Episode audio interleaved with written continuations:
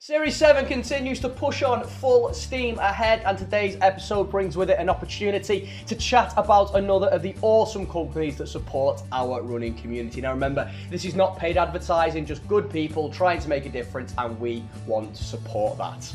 And I am here to help. Great. You're welcome. Let's talk about Rasselbock. Alright, go on then. Oh, I thought this was your bit. Nope. Oh. Okay. Rasselbock is an events company established just before lockdown who did a lot of work in the virtual race space to keep everyone going through COVID. Yep. And now that the world is getting back to normal, they're starting to put on in-person events again, and trust us when we say they're pretty special. Yeah, fun, relaxed, enjoyable trail-style events designed to be whatever you want them to be. Whether you're running a 5k or an ultra, everyone is welcome at Rasselbock. Yeah, they've got events all over Derbyshire, Nottingham, further afield, so join Eric and the team for fun, great venues, amazing bling. It smells fit. Yeah, it does smell fit, to be fair. The best aid stations and the top tier cake that you can imagine. Yeah, and with every entry they plant trees and remove a kilo of plastic from the world's oceans, making the races as sustainable as they are enjoyable. Well done, you didn't mess up saying sustainable. Thanks. Check out the upcoming events at Gedling Country Park, Hardwick Hall, Home Pay Point, and of course Sherwood Pines. What the Fartlek will be back there in force at the January 2023 event. I cannot wait for that. So head over to www.rasselbock.co.uk to find out more and tell them we sent you for a cheeky discount using code WCF10 at checkout for 10% off. Yeah, a great company, great people, and a great time guaranteed. Hopefully we will see you at a Rasselbock event soon. This is going to be awkward, isn't it? No, it's fine, you do it. No, go on, I insist. You go. It'd be rude if I just rocked up and took over. Honestly, it's fine, you do it. Are you alone or a groupie, and do you enjoy your run? Like to take it easy, you're shooting up like a gun. Whatever your ability is, it's a place to be. So welcome to the What the Fartlek Run community. If you're 17, 25, pushing 82, come along, join us, this is the place for you. Welcome to the What the Fartlek Run community.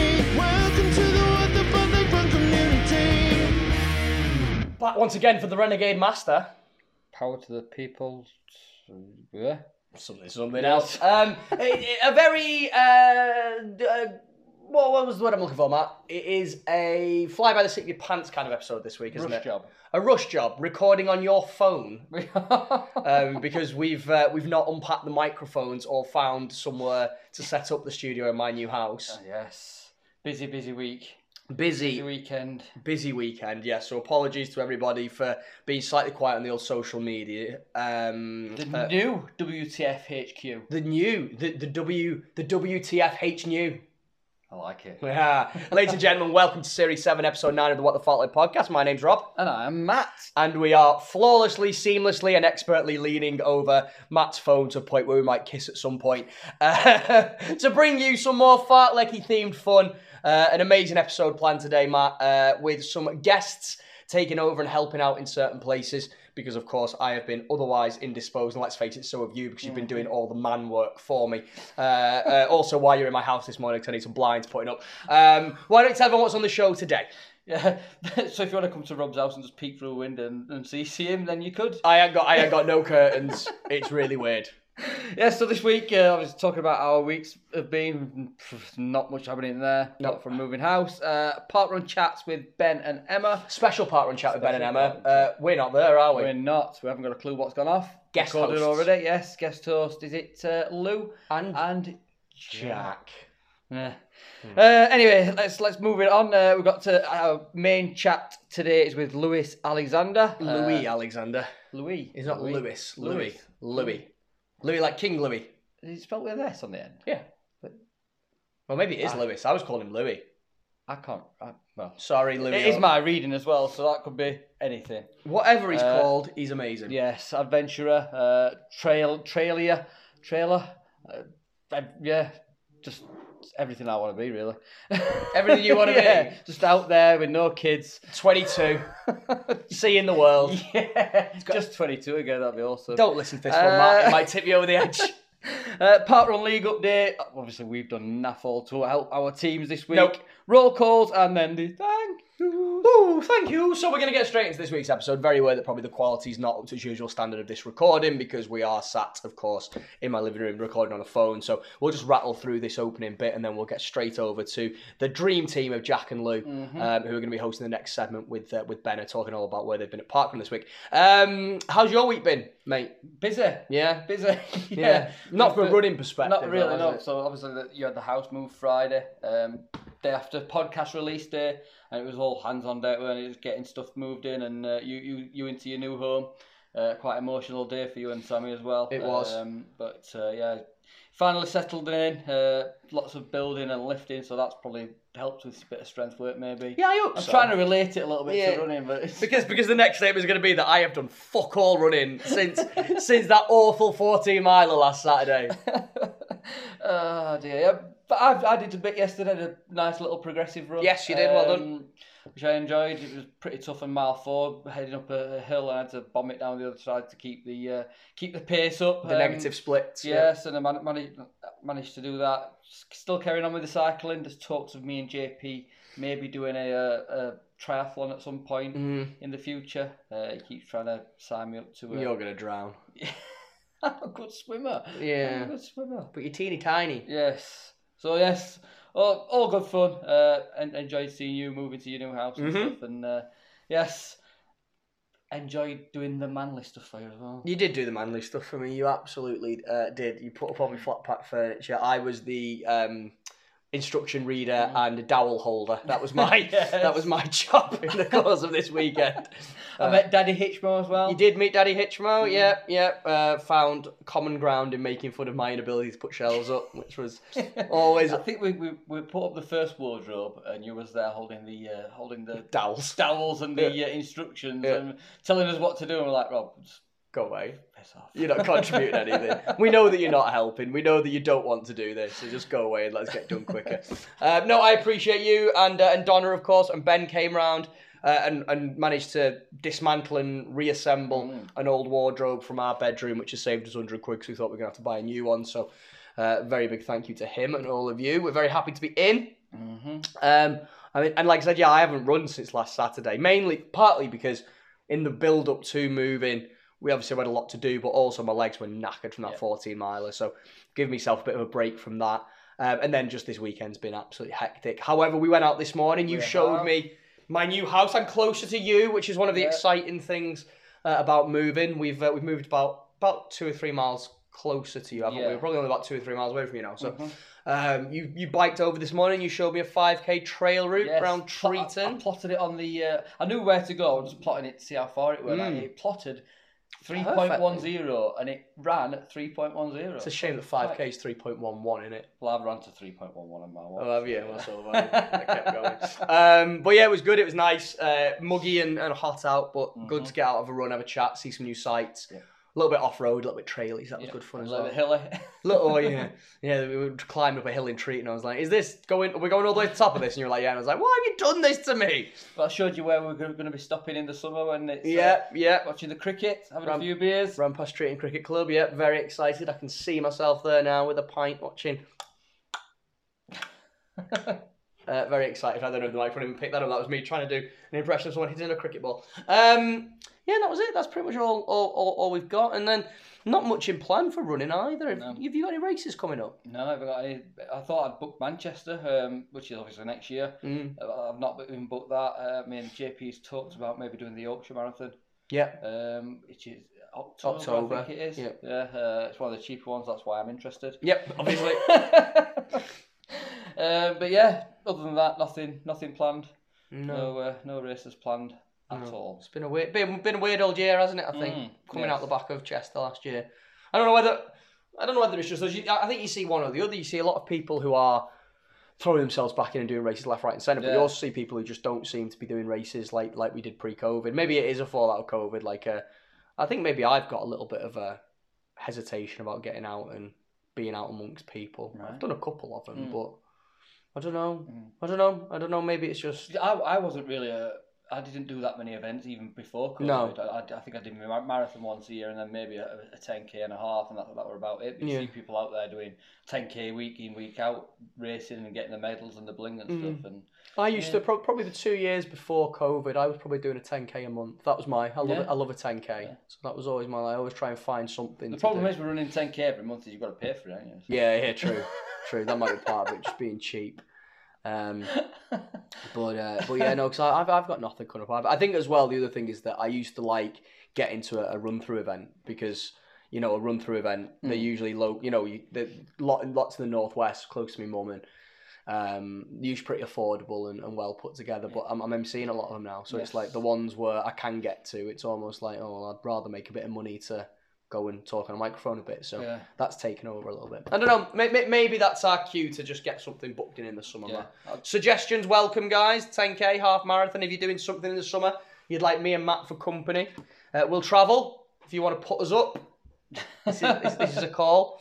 We need blow up beds in your living room, or just an Aldi, or just an Aldi middle aisle for Matt, and we'll come and we'll see you and we'll run with you. Why not? We'll figure something out. Definitely.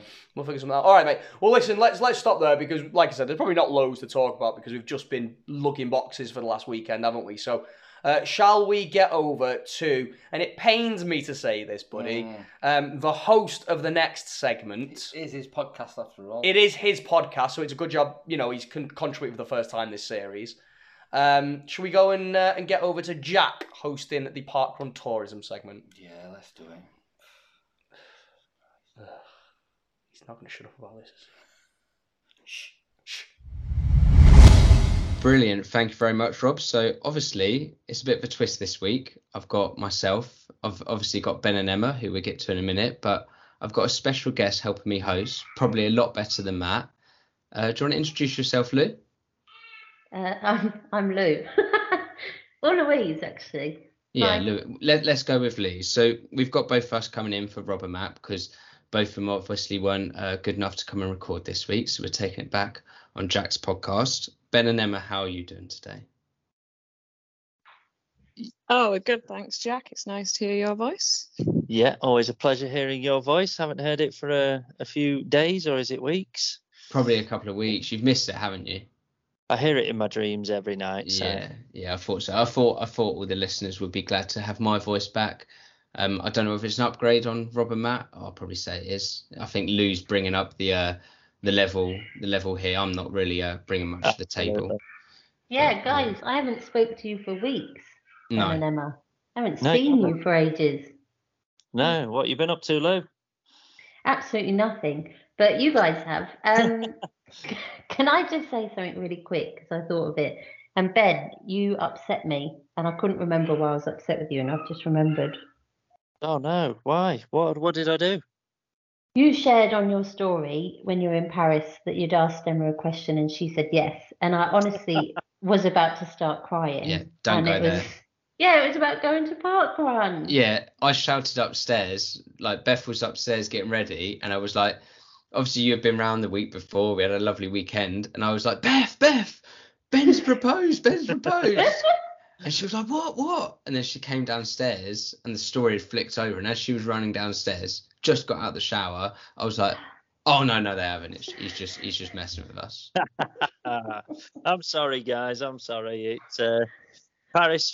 I'm not your conventional kind of person. I'm as much as it upset a few people, I'm sorry, but Paris is just too obvious place to propose, and M's worth a lot more than just a standard proposal in Paris. So I'm sure, Emma, you probably preferred that question, didn't you, about going to parkrun? What's that? Did you? No, I was pretty annoyed that you put that on Instagram. People are going to. Oh no. We've reignited the argument. Let's move on. On the topic of parkrun, where did you two go this weekend? So we ventured to the northeast this week. Special reason being that it's my mum's 60th birthday today. As we happy birthday! Happy birthday, Mama Stittle. And yeah, so we went up there because she was staying up in Robin Hood's Bay from Friday through to Monday, and I always see her on her birthday.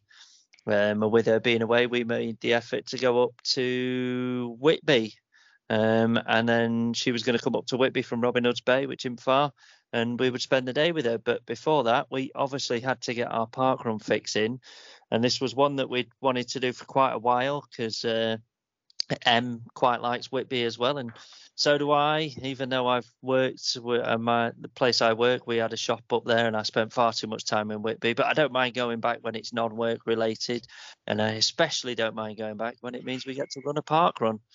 So we were at the Cinder Track park run on Saturday morning, emphasizing the, because it's not just Cinder Track, it's the Cinder Track, which if you're chasing parkrun alphabet or namely, as I was, it begins with a T, so not a C.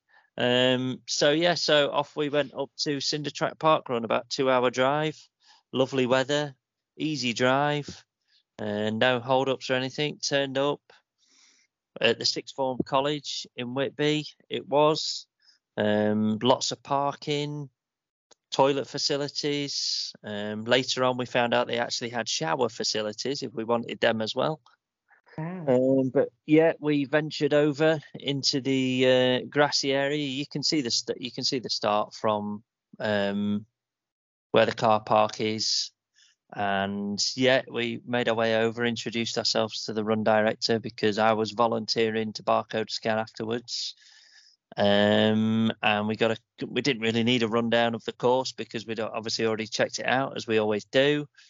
Mostly it was out and back twice. And you get to run over the Whitby Viaduct, which was very nice. It's very nice. As you run out, you don't really have much of a view, but as you're coming back, if you look up to your right, you can see Whitby Abbey, and it looked lovely in the sunshine. It was gradually uphill on the way out, and then it was downhill on the way back. But when you come back, you go back past the field that you started in, and you have to run down the trail a bit more, which means on the second out and back, you've got to run back up to the finish. So it was a fun one. It's a fast one, and it's just all on, apart from the start and finish, which is on the field. It's all on, well, it was I want to say compact gravel for Neil Marshall, but no, it was gravel in the compact gravel. No, it was we'll call it trail. Well, there was a bit of tarmac and there was trail. So I'm sorry, Neil.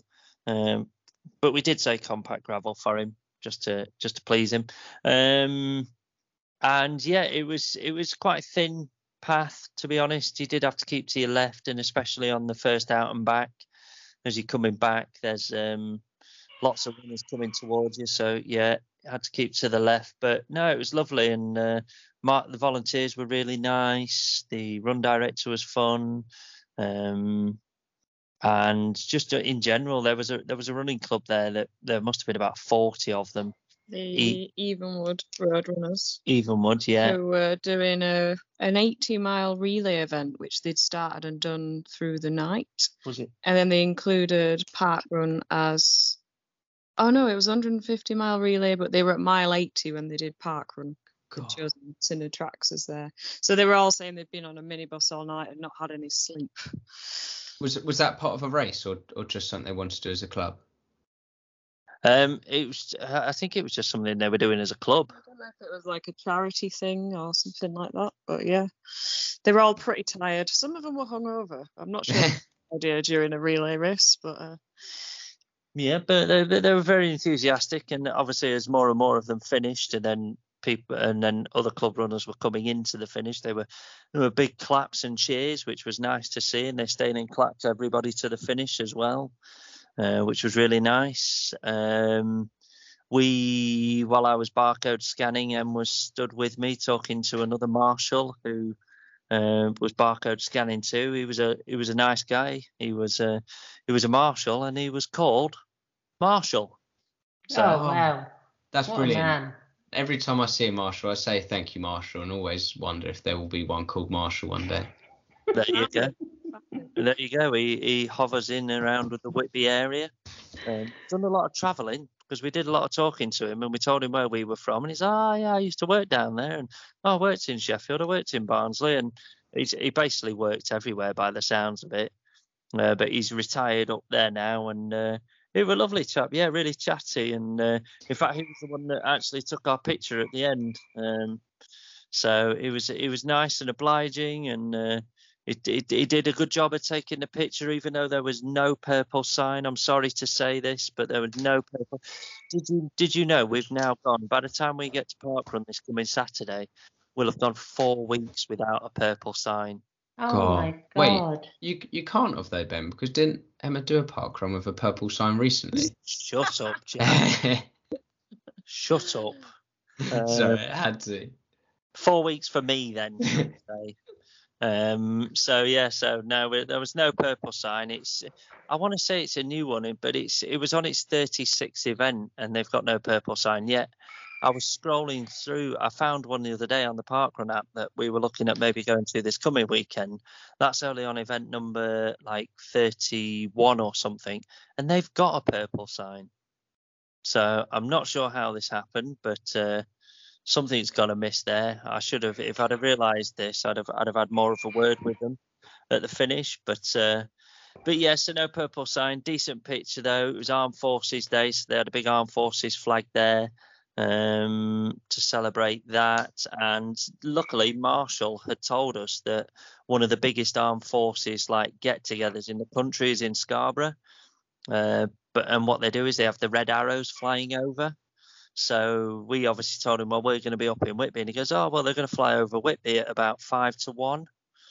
So when we got to Whitby, and we were all a bit peckish by about 12 o'clock-ish. And I was like, oh, yeah, but if we go inside, we're going to miss the red arrow. So luckily we found a fish and chippy that was angled in the perfect angle so that we could see them coming across the sea. And all was well and good. And we were there checking our watches at 5 to 1. And we're like, oh, they're not bloody here. So we thought, oh, we'll take a quick picture instead while we wait for them, while we've got the cameras open. Took the picture, looked up, bang, there they were, just going straight above our head. So we missed them. Didn't even get a picture or a video of it. So waste of time. No pic didn't happen. No? All right. No. Can I just say, Ben, your storytelling, I literally felt like I was there and I could feel the breeze and smell the fish and chips. You're a very good storyteller. Oh, thanks, Lou. It was I had a jumbo, by the way. Nice. The lady came over, and my mum and Rich aren't the biggest eaters, and so they said to the lady, "What's a small, what's a medium, and what's a jumbo? How big are they?" So she showed us with hand sizes, and I originally had in my head, I'm just going to have a medium. I'm not massively hungry. As soon as she did her hands with the medium size, I'm like, sod that, I'm going jumbo. That's tiny. Yeah, but you didn't finish it. Oh, I left about 2 or 3 mouthfuls. That's disappointing. I've just got a quick question on that. So, obviously, I take it you went straight there. You didn't go for any brekkie, did you? There was no cafe to recommend. So they've got a cafe there, but it looked at the park run, but it looked a bit like kind of instant coffee type. We thought, going into Whitby, we'll wait. So we actually went for coffee and cake. Then we went for fish and chips. Then we went for more coffee and cake. There was a lot of food involved. Oh, it's a proper lovely day out, isn't it? It was. I feel like I need to come along with you sometimes. We might sell it to the listeners. Maybe join Bema for a Saturday, £50. But we'd let them do it for free. We don't. We don't charge. We'll take you out for a nice day. But yeah, no, it was lovely, and Mum really enjoyed it. She hadn't been to Whitby for, well, crikey, probably 20, 30 years. So she enjoyed a little wander about, and having a little wander down the shoppy streets, and yeah, it was nice. It was, like I say, it was busy. The weather was lovely. And yeah, I mean, Whitby's a lovely place if you're up in that area of the country, and I think Cirque du Soleil's, I think they're all up that way in the country. They should all go to Cinder Track. Maybe they're missing a trick with the old position bingo, because a matter of fact, we both got same position as the previous week at Cinder Track. Hey. Did you try to, or just by luck? I absolutely tried to. I knew I needed 15th, and I'd obviously scouted the previous times at the course, and I knew it was only around about 21, 22 minutes, and it was flat and it was going to be fast. So I thought just get in the top 10 to start with, get past about 2 miles, and then let people catch me up in the last mile. So I got to the halfway point. The first turn round, I was 10th, and I said to Em, I said, well, what I'll do is when I get to halfway, I'll count the people behind me, and I'll tell you what position you're in as you're coming through. So I'll let Em take over from there. So Ben's coming back down the trail and shouts at me, 47. And at this point, because we're kind of, it's not really uphill, but you can feel it a little bit, and there's a headwind. I felt like I wasn't really hitting the pace I was going to need to be in the right position, because I needed 42. But when Ben shouted 47, I thought, I'm not that far off, actually. Maybe I can catch some people up on the way back. So on the turning around point, put my foot down, overtook a couple of people. Then there was a couple of the Evenwood Roadrunners chatting away, running in front of me. So I've gradually picked them off. And then there was two young lads running, and you know what kids are like, they are just speedy. But I thought at this point, I'm in 43rd and they're running together, so if I get in front of them, I'm in 41st and they're not going to split up. So I thought, well, I'll just try and get in front of them and hope that somebody passes me at some point. Got in front of the kids, they kept putting a sprint on and going past me. So I really had to put a shift in to get to the finish. Then just before you turn back into the field, the two lads split up, because the little one, I need to look how old they were. He was only small and, you know, mostly. Might have been Matt. Yeah. Maybe. But yeah, they split up and one ran off. So I thought, right, if I chase him, I'm in 42nd. And yeah, got it. Was so relieved when they gave me that finish today. Because I had to put a bit of a sprint in on the last like mile, and if I'd have then got to the end to get the finish token and realised I was in the wrong, I would not have been impressed. But yeah, it was worth it, totally worth it. Yeah, and as for me, yeah, no, I kept in 10th place. I got to turn round at the bottom, and I was in 11th. With this one lad had gone past me, and I turned round and they were like a cluster of people, but they were a good 100 meters back. I'm thinking, bloody hell, I'm gonna have to really slow down here. So I did start slowing down, and two of them eventually caught me just before we turned into the park. So I knew I was 13th, and then I just had to stand there and wait. And it got to the point, and I need to apologise if they listen to this. Not that I think they will, but the two timekeepers were stood there, and I was doubting in my head whether or not I'd got it right because of what had happened in Paris the week before. When he told me I was 10th, and I clearly wasn't in 10th because I didn't finish 13th where I thought I was. So I'm stood there and these two have gone past, and I'm thinking, right, I'm definitely 13th. So I shouted from about 20, 30 metres away to the timekeeper. I went, is that 13th? Have they finished 13th? And they just looked at me blankly. So then I apologise now, but I aggressively said, can you tell me if they've finished 13th? And she was like, yeah, that was 13th. That was 13th. She eventually got it. So I had to wait and wait. I started walking to the line a bit more, and then a lad came around the corner and went past, and then I jumped in front of the next guy and I crossed the line, and I was just walking past him thinking, that token that woman gives me better be number bloody 50. Yeah.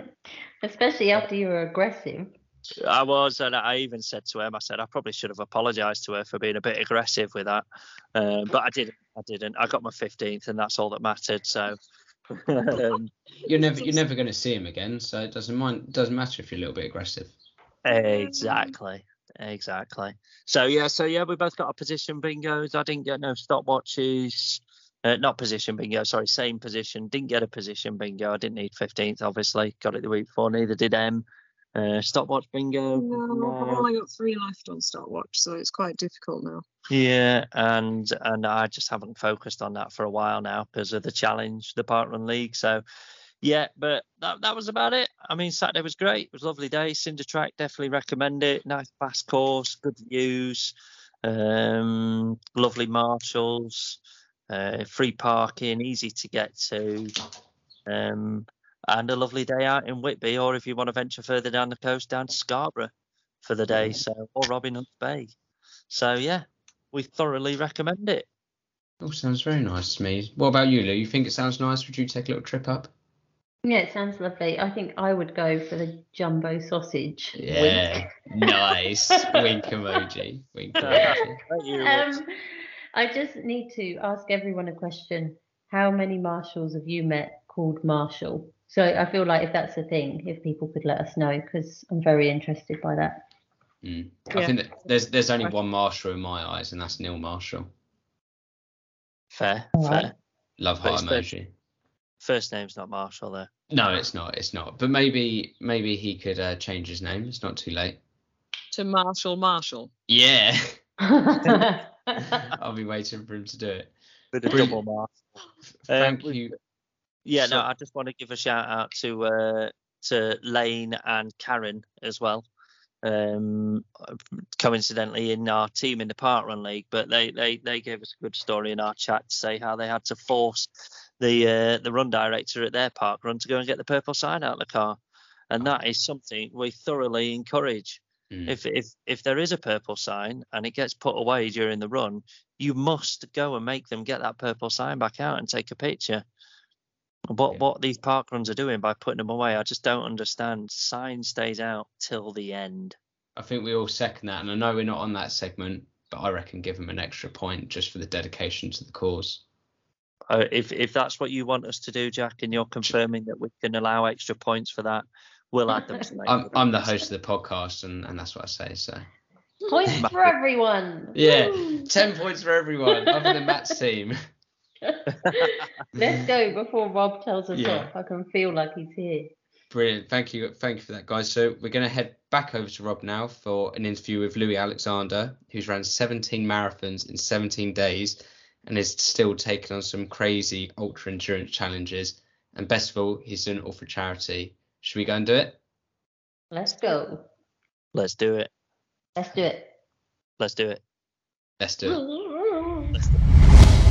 Right then, you lot, I am getting straight into this because I genuinely have got no idea how we're going to get everything my guest has achieved today over the course of a 30-minute chat. Now, as a running podcast, of course, we're going to focus on his running adventures, especially his 17 marathons in 17-day challenge that took place this year. But it's all just a part of the jigsaw. A British adventurer, endurance athlete and charity ambassador. At the tender age of 22, he has seen and lived more of the world than most of us can dream of. If you don't already know, prepare to be taken on a journey as we find out more about Louis Alexander. How are we doing, my brother? Hello, I'm good. How you doing? Yes, good, thanks, man. How's your day been so far? Busy one? Things have been good, yeah, absolutely. I mean, it's been about 10 days now since I got back from the last challenge, and training, recovery, preparations all begun now for the next one. So, yeah, keeping the momentum going, really. I was going to say, only been back for a week and you're already getting on to the next one is pretty impressive. I think recovery would have lasted several years if it was me. Well, yeah, I had a lot of people say that after the challenge earlier in the year, saying they would have taken a year or two off. But no, just truthfully, there's no answer to it really, apart from I'm just loving it and I'm enjoying what I'm doing. So I'm in a very fortunate position now to be pursuing this full time and just going for it, really. Absolutely, man. And we're going to get into all of that. I mean, I mentioned it in that little pre-blurb there, but running podcast, we're going to try and focus on some of the running challenges you've done, but there is a lot more to your journey. So we're going to try and touch on as much as possible, squeeze as much into the short time we've got together, but I think people are going to absolutely love it. Now, listen, I want to start at the beginning. Always a good place to start, they say. Tell me a little bit about, I mean, I say when you were young, you're still very young compared to old farts like me, but take me back. I mean, were you athletic as a kid? Endurance, running, adventures? How did it all begin for you? How did you get into it? I was definitely sporty growing up, but in terms of the endurance, the adventure, the running, that never really showed. I was my background was in rugby during school, but there are moments, if you look at my childhood, which sort of my friends and family have reminded me about, you know, more recent years since I've got into this, is those moments of determination and those discipline that you can see in those early years, which is obviously I like to think has stuck with me. But in terms of where this all began, really the full-time stuff and the endurance sports, it began when I was 19. I climbed Kilimanjaro and that sort of changed everything for me. I returned home from Africa with this newfound passion for adventure and for endurance sports, and that just continued to build. The running began in 2020. I did a project, which is called 20 Challenges in 2020 at 20 years old. And obviously, I think 19 out of the original 20 events were cancelled because of the pandemic. And with obviously expeditions being cancelled and things like that. And the only thing really which was available was sort of UK and sort of lockdown challenges, which ended up being running. And then what I found out is, because I was doing it for charity at the time, was that the running challenges raised more money, I think, for charity, because my friends and family realised how terrible a runner I was.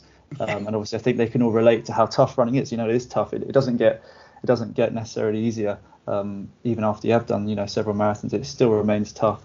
And I mean, so take me back then. So we covered a lot of ground there, and I want to get back into it, particularly as the challenges started and the charity work came in. But take me back to Kilimanjaro.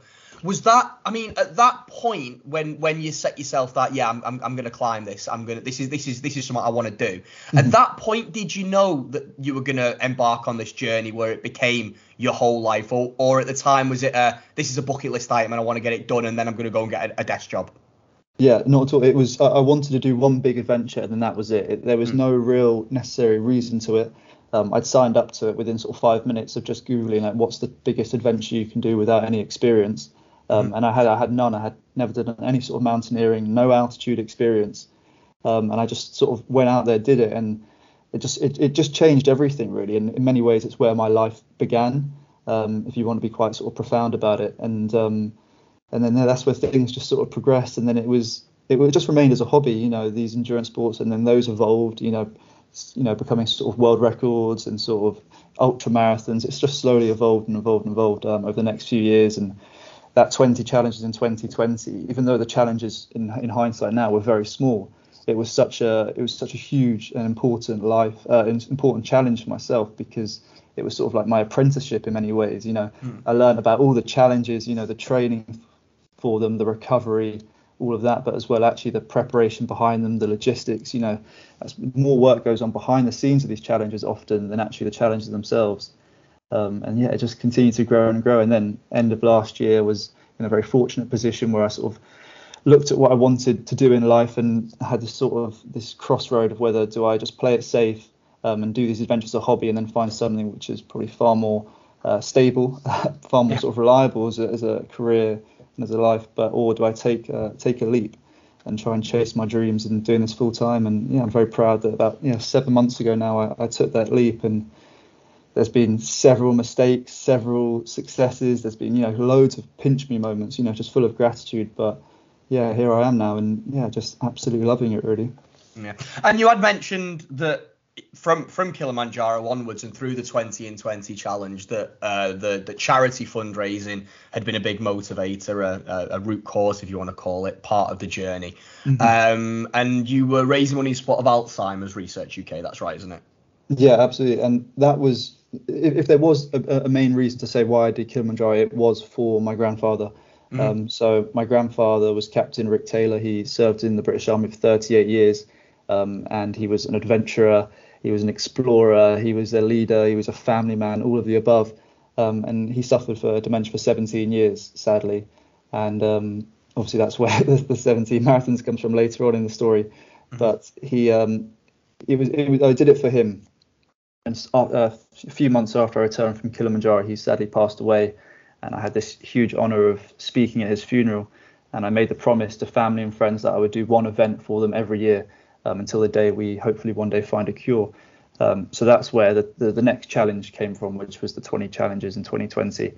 And that promise, it all started really from a promise. But it was still, at that time, it was going to be one event every year. It was going to be, something smaller than back-to-back expeditions and things like that. An amazing cause and a great motivator and reason. We talk quite a lot to people on this show that go on to do incredible things, and there's always got to be a reason why, hasn't there? There's got to be something at the base of it, at the foundation of it, that makes you, in those kind of darkest moments when it's getting really tough out there. I imagine you can relate to that more than most with just how far you've gone, both physically and emotionally, I can imagine too.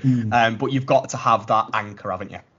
Your why is probably one of the most important things. And I have a couple of people message me asking, what's your why, and then and how do you find your why? And it's such a difficult question, but you need to have something that when you hit that pain cave, which you do on these endurance challenges, and when you hit that dark place, you need to have something where, you know, when you're staring failure right in the face, you need to have your why of why you're going to get through it, and how you're going to get to the other end. And it's so difficult. And I've got my whys are changing, they're growing, but I've got quite a few, and I found that's quite useful. You know, and the first reason is I want to be here, I want to be doing these challenges. And then you do have the things behind it as well, such as the charity side, such as representing your family, such as, for me, ultimately wanting to live a life of adventure, not live a life of regret. I want to look back and be proud of what I've done and these adventures, and hope that I've changed and helped, you know, make some positive impact on this world. Yeah, absolutely. No, a great reason and a great cause. Now, let's talk about running a little bit more, because you'd alluded to, in fact, I think you outrightly said that running perhaps wasn't the forte from your perspective. You did a lot of running within the 2020 challenge, you just told me as well. I can, in my research, I've seen that, you know, you did London Marathon virtually, you did some duathlon stuff, you know, those running became kind of a part of these, and as it would do, because the two naturally go hand in hand, don't they? How has your journey with running kind of evolved? Because then in 2021, you obviously moved on to doing a 100-kilometre ultra, which I'd like to talk about a little bit in a moment. And then we've got on to 17 this year. So have you found a bit more joy and a bit more love of running, or is it more just about the slog and getting it done for the cause? Absolutely. I've found a love for the simplicity, I guess you could say, of running. And I've found this more and more the more I do these other disciplines, is that there's nothing beats running in the sense of it's literally you and just taking one step against each other.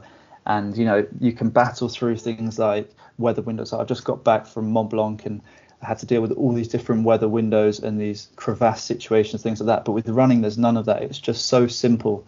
And it's just taking one step after the other. And it doesn't matter if that's for 4 hours, 12 hours, 24 hours.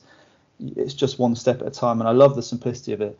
But in terms of does it get easier, I don't know, it's tough, because I guess your comparison's always changing, right? And where I was running, you know, I was struggling to run, say, 10K during the 2020, you know, now 10K, it's not even a warm up when you're preparing for these other adventures. So I guess my joy for it has definitely improved, but not sure I'm necessarily any better at it. Yeah.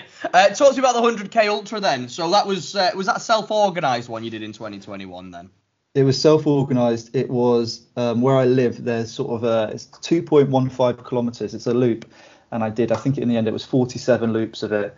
Took a little over 13 hours, and yeah, it was the furthest I've ever run, and it was weirdly one of the only challenges I've ever had where behind the scenes everything went to plan, and that is so rare. Where in terms of nutrition, which is like, as I'm sure you talk to lots of people about this, it's like one of the most important things.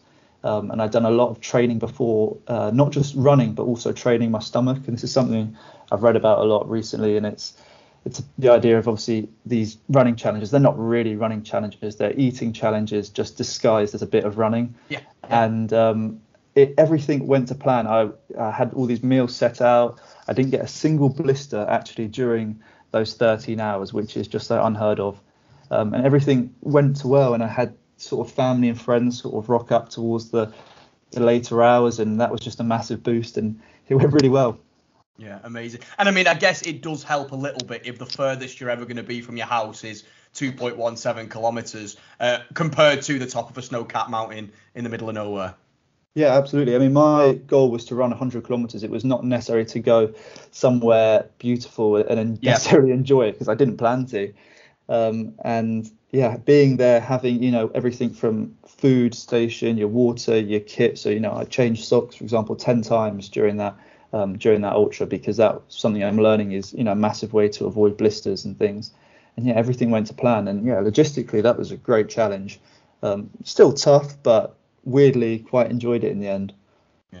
And possibly the next kind of light bulb in your head after finishing that. I might have thought maybe I can go on to do the challenge that you completed earlier this year. And this is the one that I really want to dig deep on, because it was the one that turned me on to your story. It was the one that I know from the Instagram following that we have from the people that follow you. I know that it's the one that probably spoken about the most in the old running community. And that's your 17 in 17 that you did. I know you mentioned a little bit earlier in the conversation, you dropped in the fact that your grandfather sadly did suffer for 17 years with dementia. I found in my research that those two things are linked. Tell me all about it. Tell me about how it came about. Tell me about the motivators behind it. Tell me about how you, those initial kind of planning phases to attack what you attacked in February of 22. So originally I actually wanted to do 7 marathons in 7 days, and I started talking to people behind the scenes about it, and lots of people ended up saying, oh, I've done seven in 7 days, and then a few people started saying I've done 10 in 10 days, and I think it was probably just my little bit of competitive side, probably that little bit of rugby ego player still there, and I thought I need a bigger number, and I started thinking, and obviously I knew I wanted to do it for Alzheimer's Research UK again, and the number 17 just came up, so obviously it's a quite powerful number, and it obviously was linked to my grandfather and the amount of years he lived with dementia. I thought it'd be a great way that every day I rock up, I'm going to run 26.2 miles, and that is a small bit of suffering in comparison to each year my grandfather, my nan, all my family were affected by this cruel illness. So the planning for that started, I think it was in about October, November. I then announced it in December, and yeah, I had sort of 3 months of really intense sort of training preparation. So in November, at the same time, I decided to go full time with adventure, and I picked up a sort of few sponsors and a bit of help, and that was a huge game changer. Being able to put sort of my full attention, full focus on it. So I was training sort of 75 to 100 kilometers a week, and I was spending hours and hours every day planning it, because I wasn't just running in the same location 17 days. I was actually sort of running all over the UK.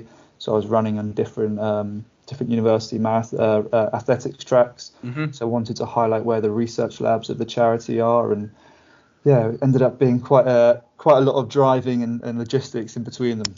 Yeah, which I guess is part of the challenge. One of my favourite chats we've ever had on the podcast is we had the awesome Nick Butter on, who is all about these consecutive marathon challenges. He's the goat at it, in my opinion, certainly from a British perspective. And he talks about the fact that sometimes you can train and train and train, but sometimes it just goes out the window when you get like neck deep in these challenges, and when you're really in the thick of it, it just becomes about, like you said before, just putting one foot in front of the other. But part of the drama can be what happens in between the actual running. It's the recovery, it's the travel in between the places. How did you find that journey? I mean, yeah, firstly, I absolutely agree. Nick Butter is definitely the goat of running, and someone I'm very fortunate now to be sort of working with. And he actually offered quite a lot of advice during the 17 marathons, which I was incredibly grateful for. But I experienced with the 17 marathons that firstly, I had like a huge amount of help behind. So I had like a full support crew. And that's another thing that I've sort of found is it's better to choose these people in your support crew who are people who you trust, which for me is family and friends. If you say to them, you need to be here at 6 a.m, are they going to be there, rather than picking people who potentially have a little bit more experience with the running side of things. You can teach people you trust the skills of nutrition and how to pop blisters or whatever it might be. It was tough. The logistics behind the scenes of sort of driving every day, that's what I suffered with most, was doing a run and then having to get in the car and driving from London to Cardiff, 3-4 hours in the car. And my plan was to try and sleep on all those car journeys. But as you can imagine, when you've run sort of what might have been at the time, 10 consecutive marathons, it's not comfy sleeping in the back of a car, and you can't get in a comfy spot. And on top of that, I had, which I was really grateful for at the time, I had quite a lot of press and things like that. So doing sort of radio interviews, sort of one a day on average, and doing other little bits and things to try and, promote the fundraising as much as possible. And that was quite, sort of, I guess you could say, mentally exhausting. And the running really was just sort of time to switch off as much as possible. And that was, just getting to the start line each day, wherever it might have been, whether it was Oxford University's running track or up in Sheffield at the English Institute of Sport. It was just a quick sigh of relief that you've actually got there to that start line of the day. You've made it, whether it's been a problem, you know, with traffic on the motorway, or you've had other problems behind the scenes, just getting to the start line each day was half of it, really. Yeah. And were there any points during the 17 days that you woke up or you got to that start line, or you were in the back of that car and you were thinking, you know what, I don't think I can do this? Or was it always, this is getting done? It was always getting done, 100%, even if I had to crawl it. But things changed on day 10. I made a mistake after the Cardiff Marathon on day 9. We were driving home and I turned to my family in the car and said, you know what, I'm actually weirdly enjoying this. I think this is going to be quite easy. Yep. And I just did the worst thing you can do, and I just took the challenge for granted, and I sort of underestimated it, which is just the worst thing you can do. And on day 10, not only did I wake up with sort of a fever, with chest infection, I had these terrible shivers, but I actually woke up with shin splints, or the start of shin splints. Yeah. So I'd actually started I had a bit of a problem where during the first few athletics tracks I was running around, I made the mistake of not turning around direction. I was only running in one direction, which was putting all the pressure on one side of one of my legs. Right. Okay. Which is only something I got told about after a few marathons in. I had someone from, I think it was called Dan, actually. He was like the president of Oxford University's running club, and he said, why aren't you switching around? You know, you need to balance it out on your leg, you know, on your body. And I hadn't even thought about it.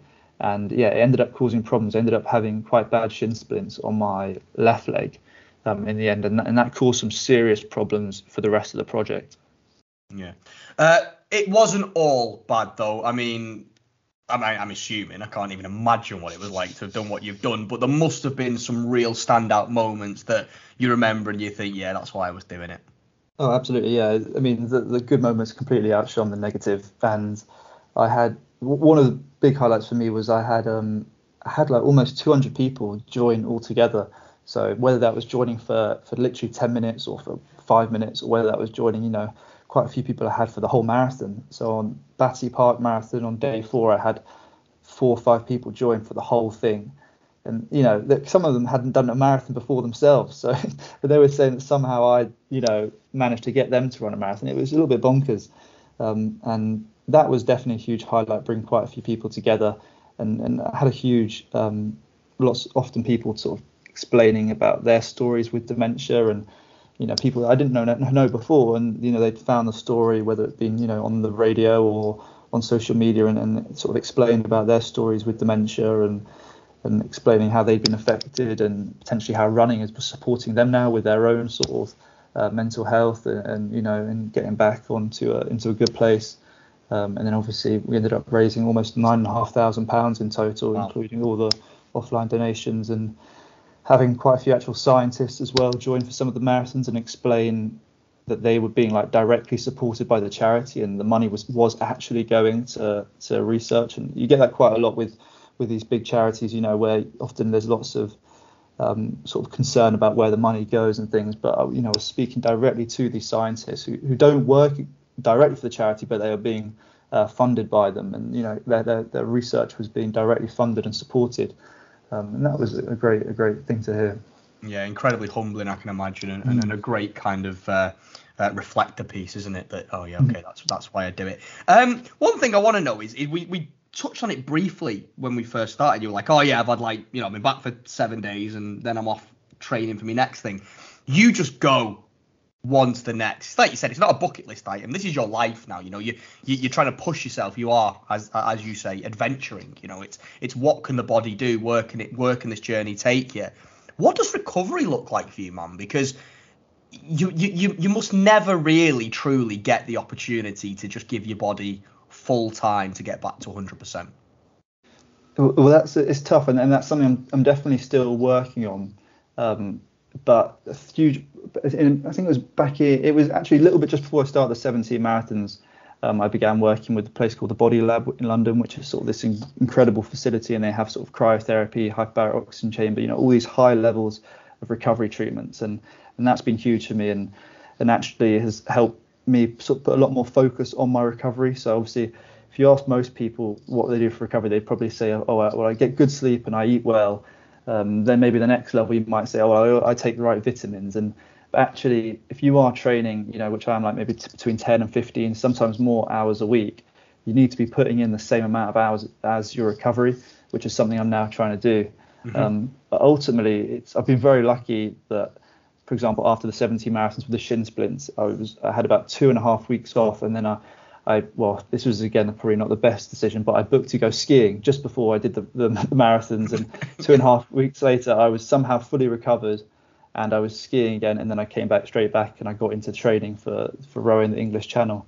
But since then, since the shin splints, I haven't had any injuries and I've not had any problems, and I think that's down to putting a lot more focus onto my recovery and more sort of the prehab rather than the rehab side of things.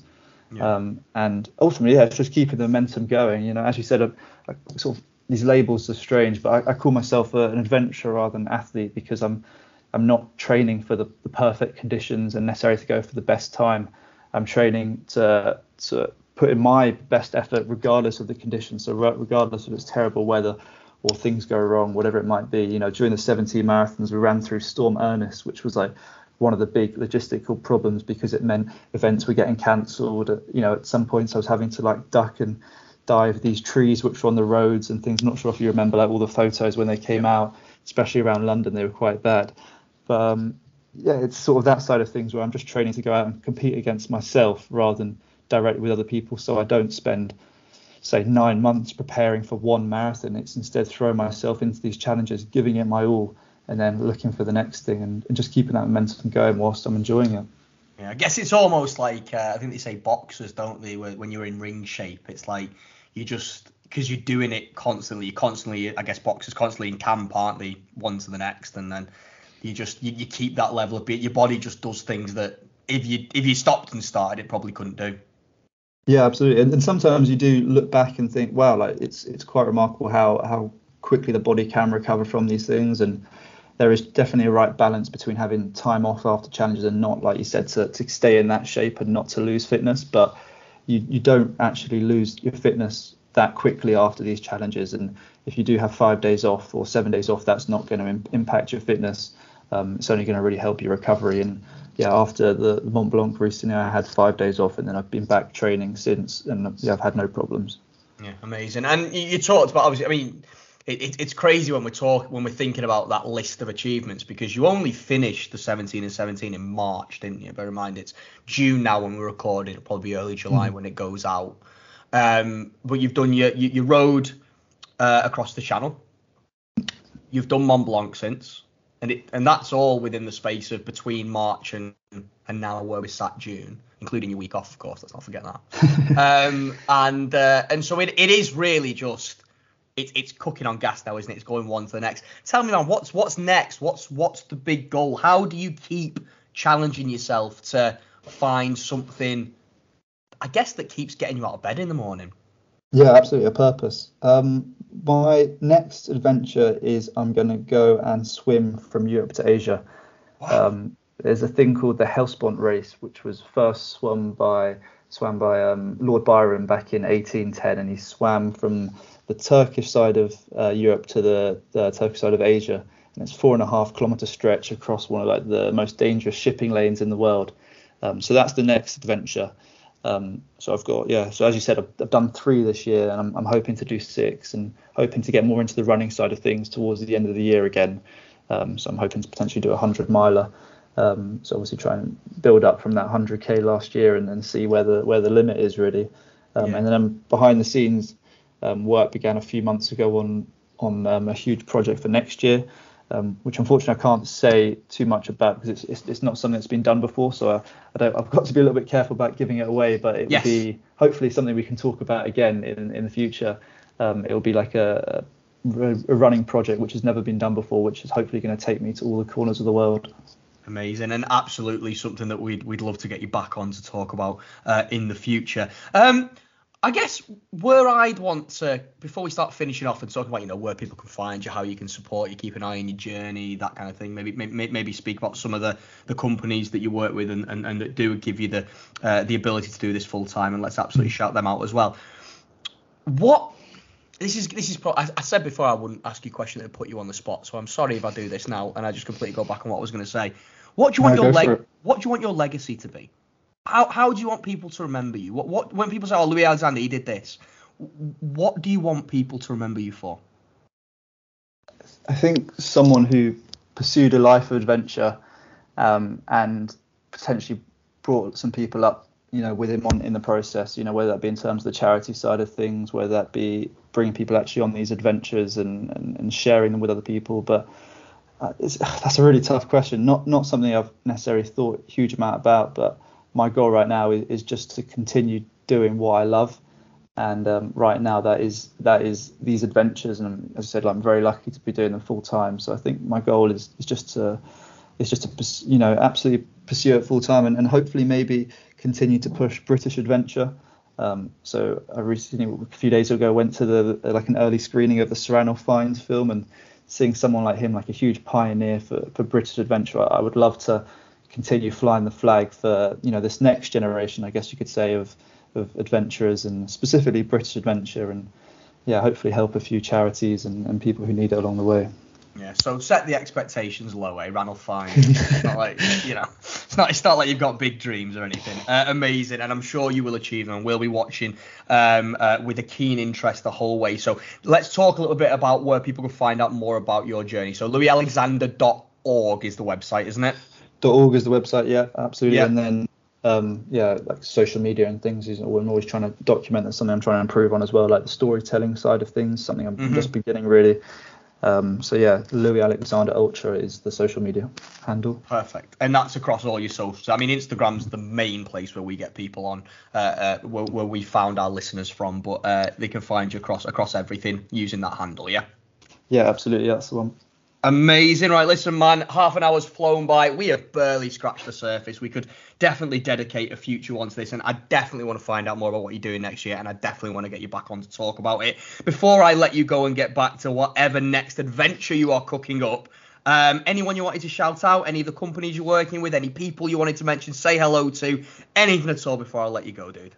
That's very kind. I'd like to say thanks, I guess, to my sponsors from the most recent challenge at Mont Blanc, which was Thomas Franks, the Body Lab, Montaigne, and a company called Gazing Performance. So, yeah, these sponsors, I mean, truthfully, without them, these adventures wouldn't be possible. So, yeah, I owe them a huge amount. And, yeah, it's a powerful thing when these people and these companies believe in you. So, yeah, I'm incredibly grateful for their support. And, yeah, thank you to yourself as well. And opportunities like this to share my story a little bit more. I'm really grateful for them.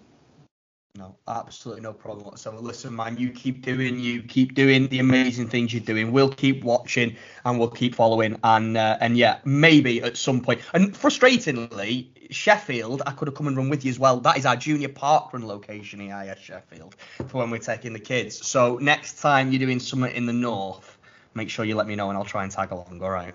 Oh, 100%. There'll definitely be something in Sheffield. So that's where my grandfather was from. So Sheffield, yeah, I actually did two in Sheffield. So we actually got the record for the first marathon run on the 200 meter track at the Institute of Sport up there. So yeah, I'll definitely keep you up to date about the indoor one, is it? The indoor one, yeah, absolutely. So on the 200 meter track, mate, it was 211 laps, which, as you can imagine, is quite monotonous.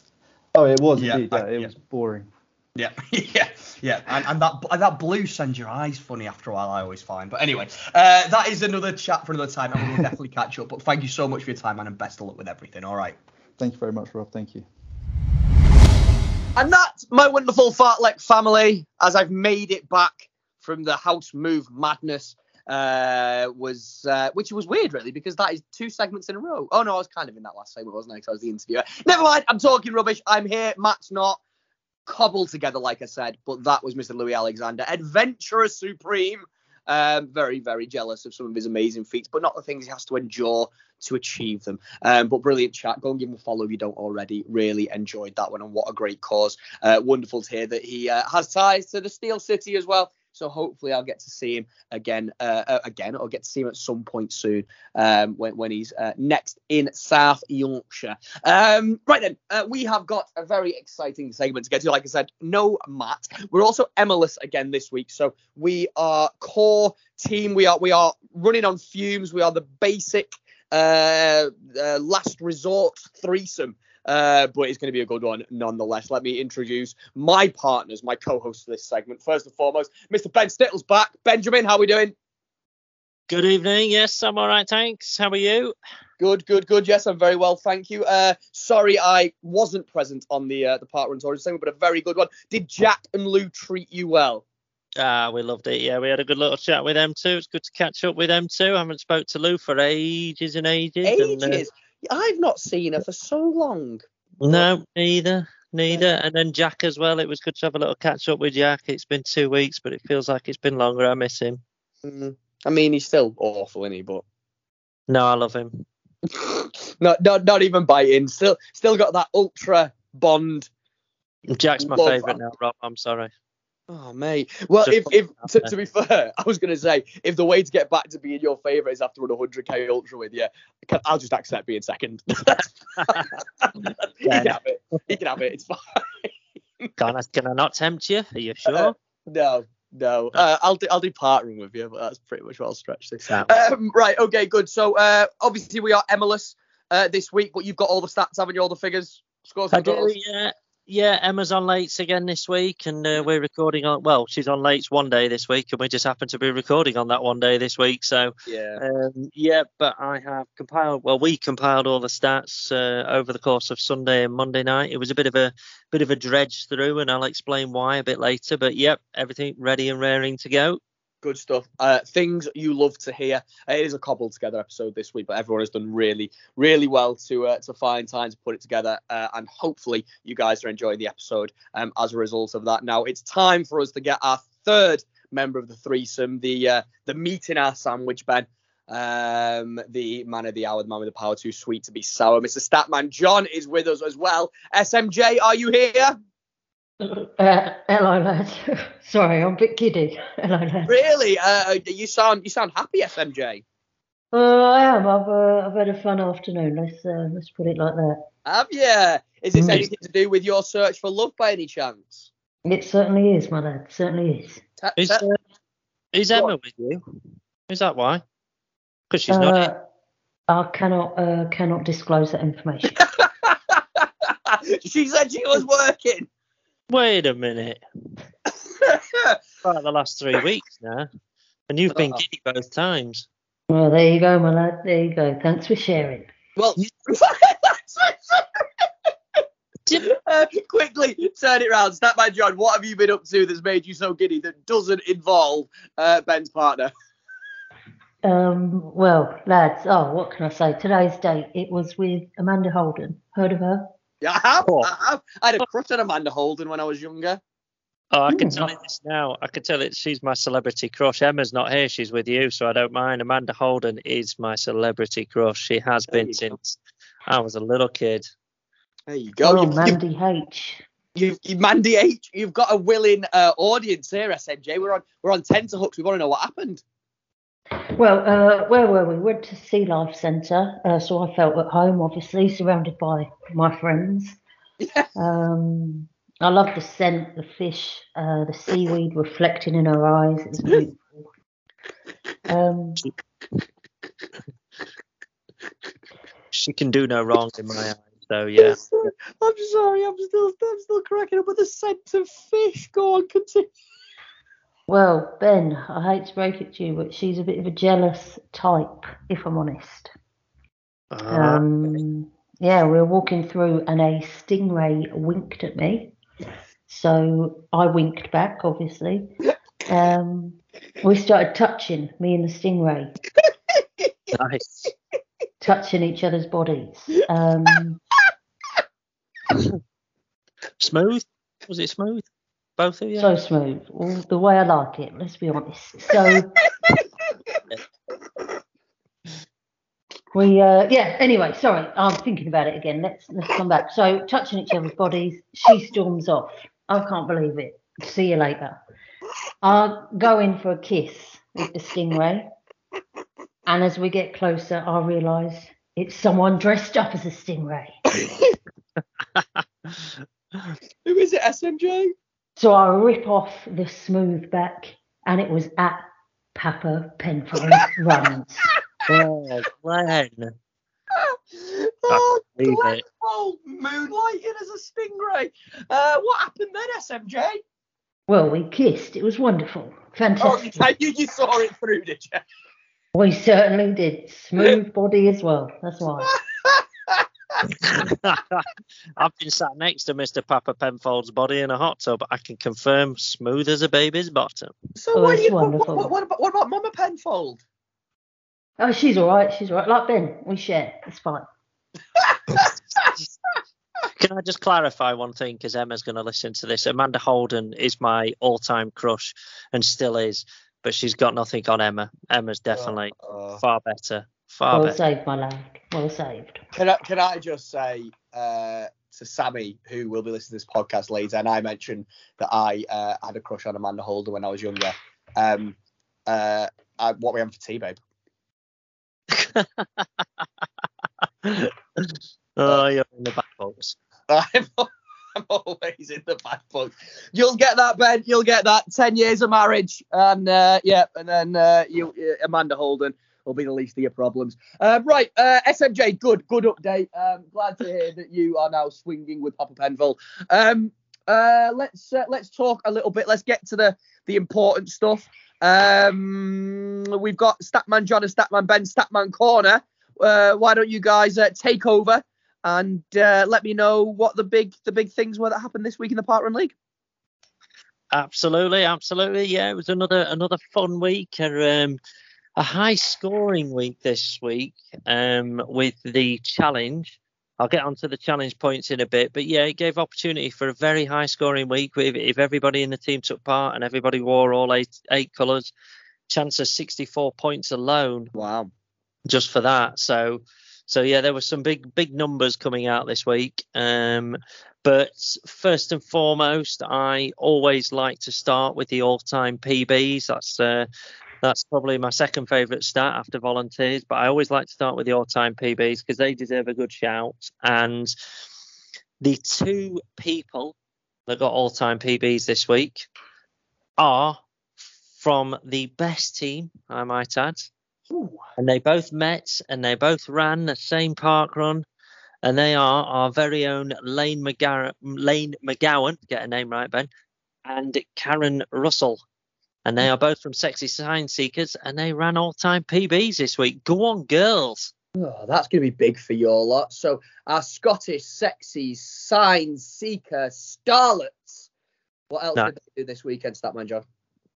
Well, what a pair of excellent humans. They tap danced with a caterpillar. Done a nice little routine. Did they? Brilliant. Good. Excellent. Ben, what's next? Very good. Right, next one is somebody that we haven't had one of these. Oh, no, we did. Yeah, we had one last week, but they're very few and far between these. But we had one this week, which this guy's in a rich vein of form at Parkrun at the minute. And his name will be mentioned again a little bit in the next stat, actually. But Mr. Sean Baxter, he's been pulling PBs out of the bag. He equaled his PB one week and then he went and broke it the next week.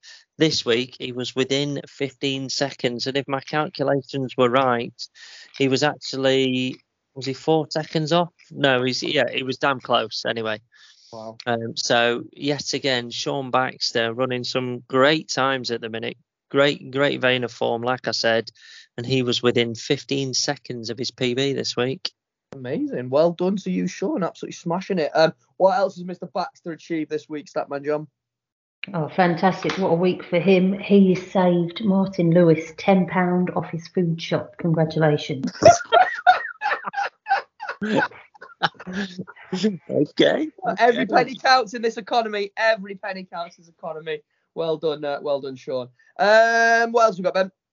So then moving on to the same position, people, the big point scorers for their teams. And there were a little cluster of these this week. And I'm going to start with him again, as I said, Mr. Sean Baxter. Wow. Yet again, he's racked himself up another 10 points for finishing fourth again. Wow. So kudos to Sean. He's running great times and he's also holding position as well. So he's doing really well.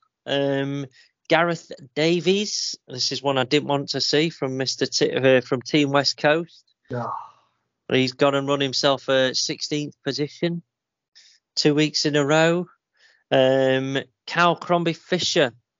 This one was a bit more applaudable. 46th. Wow. In a row. Hard at that far down the field, isn't it? Yeah, absolutely. And then the last two, I can't glorify it too much because I think we did a reasonable job in the parkrun chat earlier. But as you already know, the next two were me finishing 15th and Emma finishing 42nd. Big week for the Sheffield Science Seekers. Sexy Science Seekers. Sorry, yeah. Not Sheffield, are you? Sheffield and Scottish Sexy Science Seekers.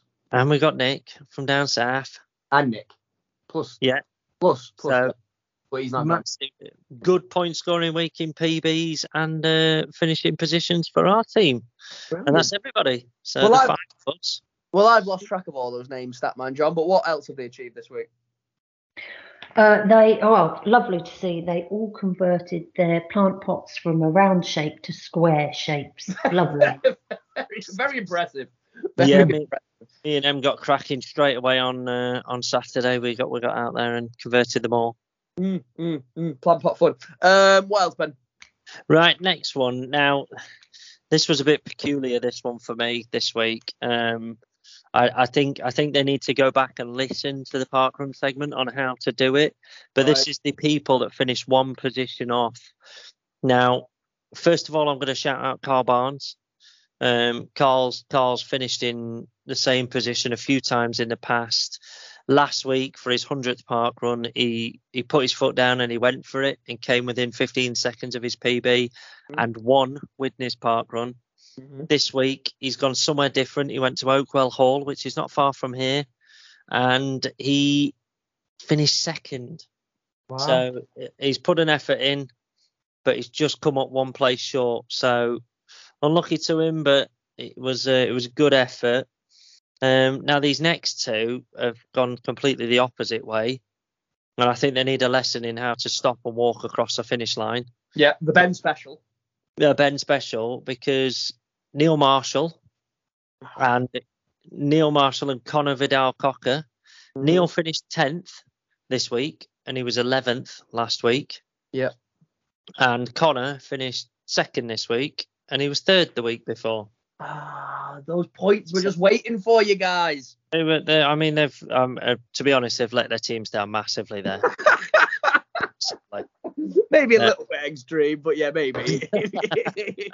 Statman John, what else have our nearly's done this week? Well, they didn't let me down. They drank a pint of water through their tear duct. Congratulations. Good. Disgusting, but good. Ben, what else? Okay, so next one, we'll talk about the challenge. Now, the challenge was an interesting one this week. It was to celebrate Pride Month, and as we all know, we encouraged everybody to select to find garments of the 8 colours of the Philadelphia Pride flag. Now, the rules were that there was only a specific list of garments available to score points with.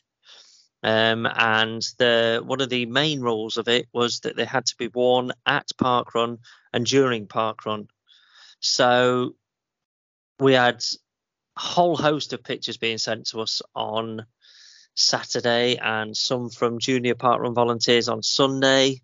And we took all the pictures and we looked at them all, and there were some very debatable items and debatable colours. JP and his I'm sure he's colourblind, bless him. Sock, bless him, yeah.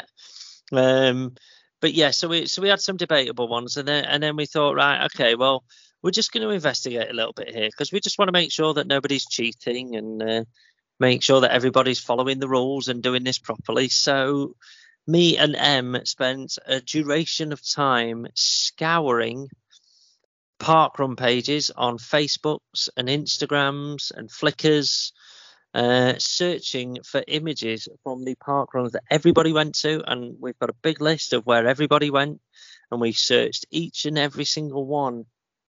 And you're so committed to this. Absolutely.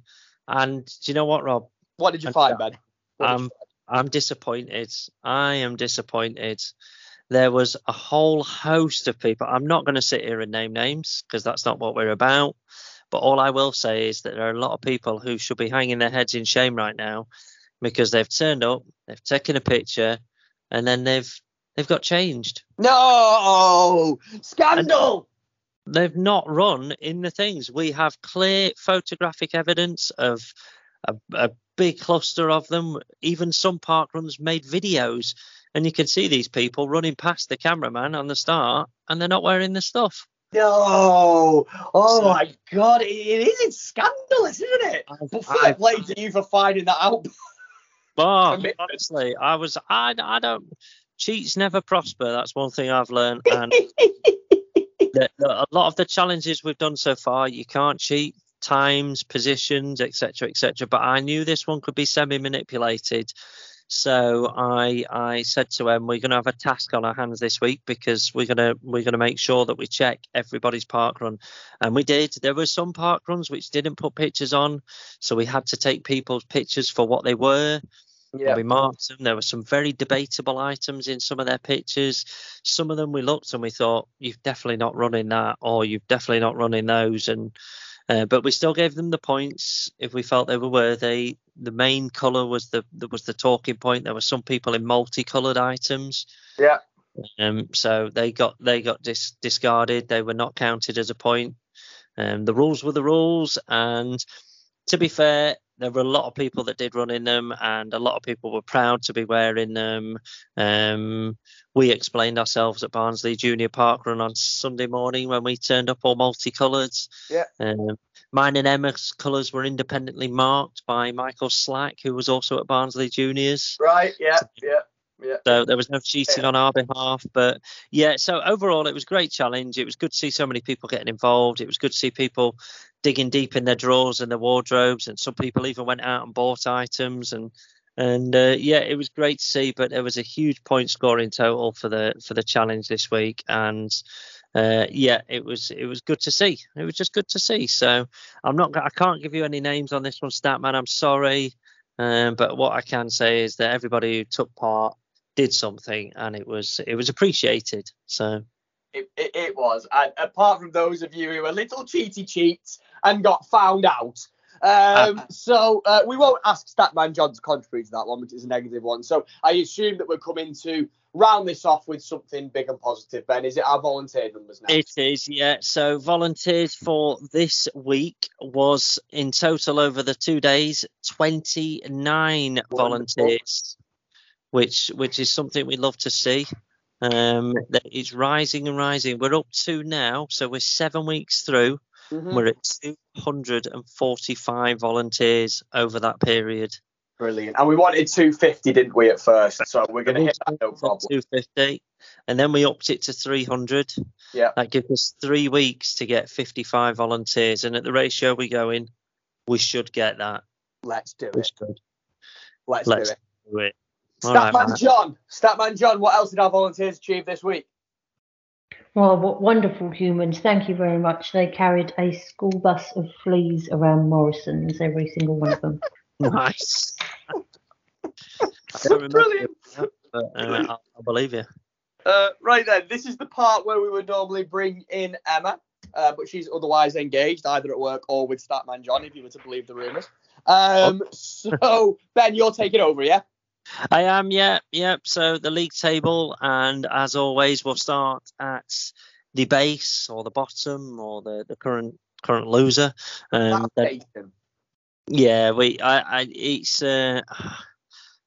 know what to say about them. I'm just going to say Stoic Slammers. Nobody's surprised. On 86 points. Yeah. Not reached three figures yet. Now, the next team up, based in 10th position. There's no two teams on the same points this week either. That's good. Yeah. So Stoic Slammers are 11th. In 10th place, I think we all know who that's going to be. Matt's team, isn't it? Correct. Armageddon Tired. Yeah. 100. That's tired. He never does part run. Well, yeah, he never goes. He's too busy helping you at the weekend. Yeah. To be fair, I probably shouldn't give him grief because he's been putting up flat pack furniture for me all weekend. So thanks, Matt. Sorry, Matt. So Armageddon Tired in 10th place with 154 points. Now in ninth place, I think you're going to be looking over your shoulder here, Robbie. Yeah. You have really slid down the table now. You are in ninth place. Oh, we were in third at one point. You were, but I think you had you and Sammy were otherwise engaged. Alistair and Lisa were around Sheffield Run. Yeah. Paul's on holiday, recovering, and so you were a few people short this week, and you're only 24 points ahead of Matt's team now. Right. In ninth place. Oh, I can't be beat by him. But catching up, are you catching up, or are they slipping away? In eighth place, Southern Gravy. You're catching Jack. Right, okay. He's 181 points. So there's only 3 points there. Great, we can get that back. I'll be a partner this weekend. There you go. Good. Moving on, in seventh place, we have Cirque de Better Than You, 202 points. Place up from them with 219 points is What's Your Occurring. Mm-hmm. Coming in at fifth currently, we have The Beasts from the Southeast, 226 points. And then there's a little gap. There's a little gap of nearly 30 points up to fourth place. And it's Team Awkward with... Well, a little bit, haven't they? No, I think they've been fourth for about three weeks in a row now. So okay. Yeah. So they're on 254. Now, just 2 points ahead of them in third place is Team Weirdness.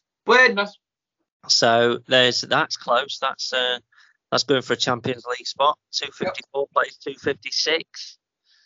Then second place, although I'm calling it first place now because we know who's in first place. We know who's going to win the competition, but the first place now is technically second place. Is Sexy Science Seekers, my team. Very good. Boosted massively by mine and Emma's same position, and also Karen and Lane's PBs this week. Yeah, big week. So it was, and we are on 288 points. Mm-hmm. So we formed a nice little gap over Witness of 32 points. But they're miles out in front, and I thought we were going to catch them a little bit this week with our 2 positions and 2 PBs, but no, we've not caught them anywhere near as much as I thought. And out in front, 72 points clear. Flip. Team West Coast, 365 points. Absolutely amazing. Invincibles. 3 weeks to go, and I mean it's going to be an absolute mission to catch them unless they all get injured or COVID or something. There's no catching them. So yeah. The fight is on for second place, who will be champions in my eyes. And the big battle is just between not finishing lower than Matt, I think. Is all. Yeah, exactly. Bad, isn't it? Brilliant, thank you, Ben. And what about the individual? Who's our leaderboard in the top goal scorer charts? Okay, so individual leaderboard and clinging on in the top 5, thanks to me bonus points this week, was me with 58 points. Very good. In fourth place, we have Michael Slack, bringing in, how many points is he bringing in compared to the rest of the team? He's bought in over a third of their points. Yeah, not surprised. He's on 59 points. In third place is Wayne Bolger on 60 points. And in joint second, we have Carl Barnes and Sean Baxter on 69 points. Hey, Statman John, you all right? You still there? You hear that? I fell over. Wink emoji face. Well done, lads. Carl and Sean, 69. Together, who knows? Who knows? And I can't remember if they're closing in or not, because the sheet just automatically changes the points, so I can't remember how much they've closed, and I can't be bothered to work it out right now. But in the lead, of course, is Mr. Darren McSweeney, 14 points clear of Carl on 83 points. Ooh, 14 is potentially catchable, because I think Carl's still got a position in his back pocket, hasn't he, if he gets it? He has indeed. And I'm going to go on a limb here and say that Sean has got 2 potential positions left. Oh, that is exciting. That's a little bit of drama in the for the Golden Boot. I think if anybody's going to catch Darren, it's going to be one of them two. Yeah. And they've both got one in the bag at least. So good. I'm just having a quick scroll through. And yes, Sean Baxter has only got 2 position points so far. So he does have the opportunity. If he finishes 4th, 2 out of the next 3, well, the next 2 weeks, if he runs parkrun for the next 2 weeks, he could very well go ahead. Amazing. Right, okay, so very exciting in the top scorer chart. Have we got a challenge to try and bag some bonus points next week, Ben? We do. So we've got, I've got the challenge for this week, but then I'm also going to give you an exciting bit of heads-up news. So starting with this week's challenge, and we're going to make it an easy one this week, because as you'll hear for the exciting one that I'm about to announce, there's a little bit of work involved in it. And next week, so I've thought of next week's already, and that's going to take some getting your head round when I try and explain it. So this week we're going to make it nice and easy, super easy, and all we want is simply a picture of you with a purple sign. Now,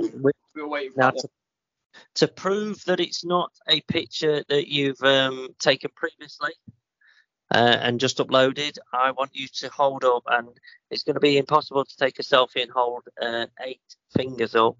I just simply want 5 up this week. I want to see 5 fingers up. Okay. So purple sign. So one hand, all 5 digits extended, and clear visibility of the purple sign and the name of the park run that you're at showing.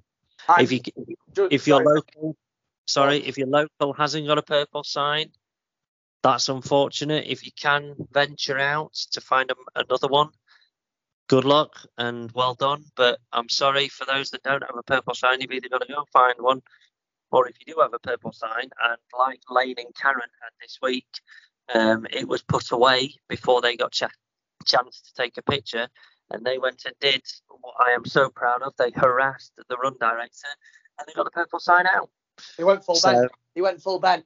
And you can go full Ben too. If you want any hints and tips, just listen back to some old Parkrun Tourism segments where you can find out exactly how you can harass most effectively those run directors to get what you need, the full purple sign experience.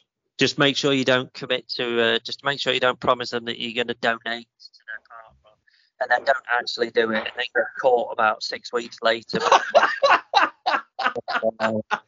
Humbled you were, sir. Yes, and I did donate, by the way, so. You did. And then just very quickly, because my battery is about to go and this segment's running long because we're having so much fun. What's the challenge for? What's the big announcement for week 10? Okay, so for the final week, week 10, we're giving you advance notice on this. It will be fancy dress week. Yes. So I'll explain more nearer the time, but we're giving you time now in your teams to discuss. You can do a theme. There's no bonus points for it. Basically, you've got to pick a fancy dress, turn up, and you've actually got to run parkrun in it. And as you know, I will be scouring. He will find out whether you took that nurse's outfit off before you started running. Exactly. So that's your advance notice on the week 10 challenge. That's giving you 2.5 weeks notice for your team to organise and get any items you might want or need if you haven't got already. Wonderful. I love it. Right then, Ben, thank you so much for that. Ready and raring to go for next week. Statman John, any words of wisdom to leave us with? Just quick. If you could all write a 10-second rap, send it to John Lewis for their Christmas advert. That would be great. Thanks. Have John Lewis specifically asked you to get involved with that, SMJ? Yeah, Mr. J. Lewis. He loves it. Does he? Right, wonderful. SMJ, we will see you next week for some more fun. Ben, have a great one, and we'll see you soon as well. I've got to go and find Matt now to do a roll call. However, before I do, this is one that I wanted to just cover off and make sure that I do it. So we're a bit last minute, like we always are, with the old roll calls. And we had a couple that came in after we've already recorded the roll call segment, kill the magic a little bit, but we've already recorded it. However, there was a very, very important one. So Hayley Runs Here wanted to shout out her little boy Finley. We love Finley. SMJ, your biggest fan. My man, that brought a tear to my eye. What's he done? He has run his first ever partner this week and he smashed it. Nice. Congratulations, Finley. What a lad. What a lad. Finley, well done. Amazing. We need to know how the ant farm's getting on, Finley, more importantly. So amazing work. Yes, we Hayley sent it a little bit too late, but I didn't want to miss it because we love Finley. He's one of our number one dudes on the show. And we wanted to make sure we shouted him out because an amazing effort. And we want to see you at the next one, Finley. A love affair with Parkrun has been born. Magic. And long may it continue. And long, long may it continue. Right then, guys, I'm going to go and get to Matt for this roll call that I've definitely not recorded yet.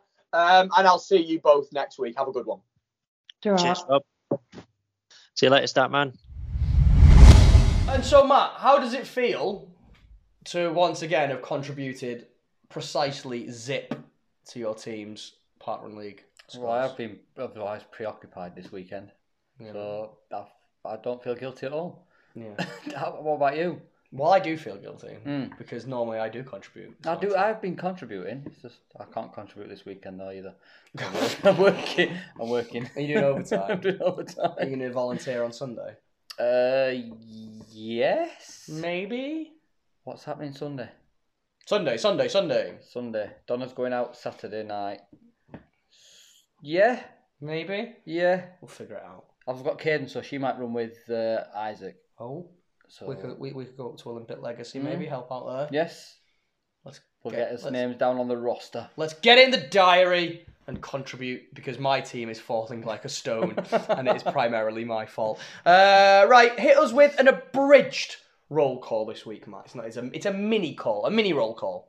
All right, partner. Oh, I thought you were gonna do a mini voice. All right, partner. You know what time it is? Gotta keep on rolling, baby. Like a chipmunk. Michael Jackson. It wasn't Michael Jackson. It was a chip. I was half into the chipmunk. Oh God. All right, partner. You know what time it is. Keep roll calling, baby. Yeah. Keep roll calling. What? Right, we haven't got many this week because we put the roll call out a little bit late, as explained. So if you missed anybody this week, if you didn't get a chance to put it on, we are very, very sorry. Make sure you save up what you've done for next week. Let us know, and we will shout you out then. It's becoming a regular thing, isn't it, for getting? It feels like it's every other week. Like, every other week we do it properly, and then every other week you message me on a Tuesday night and you go, have you put the roll call? And I go, oh, for... Ah! And then we get about six like this week. Yes. So I will start. Gary Ludwin. Gary Ludwin did the North Downs 30k. He says it was done, brutal, but survived. Now to build on it from there. So amazing work, Gary. Well done. 30k is no mean feat. Yeah, awesome stuff. Our very own Sheffield Strider is shouting out Emma, Beth, and Tall Matt Taylor for smashing Damflask relays. Looks like a tough course, but it's quite a scenic course as well. Yeah, I've seen lots of pictures for that. Awesome running, guys. Big old hill at the end as well on those relays. Very well represented by the looks of things. Let's not forget to shout out McPaul as well, who was volunteering, and Ben, who did amazing for all intents and purposes. So well done to all of you, you local lot out at beautiful Damflask. Very well done to you. David, Mr. Dimble Runs. Despite an injury, he ran the whole of Hochgraben Park Run in Germany. Need to take that opportunity, don't you, to run an international park run? I thought you were going to make me read that one. Hochgraben. I think it's Graben. Hochgraben. Yeah. Ich bin ein Berliner. I don't know. I can't speak German. I can say... What can I say in German? I did German. Das Frau ist in das Auto. The girl is in the car. Yeah. I did German at school, but I weren't very good at it. I don't know why that's the one thing I can say. Ich bin 38. You're old. And what does that mean?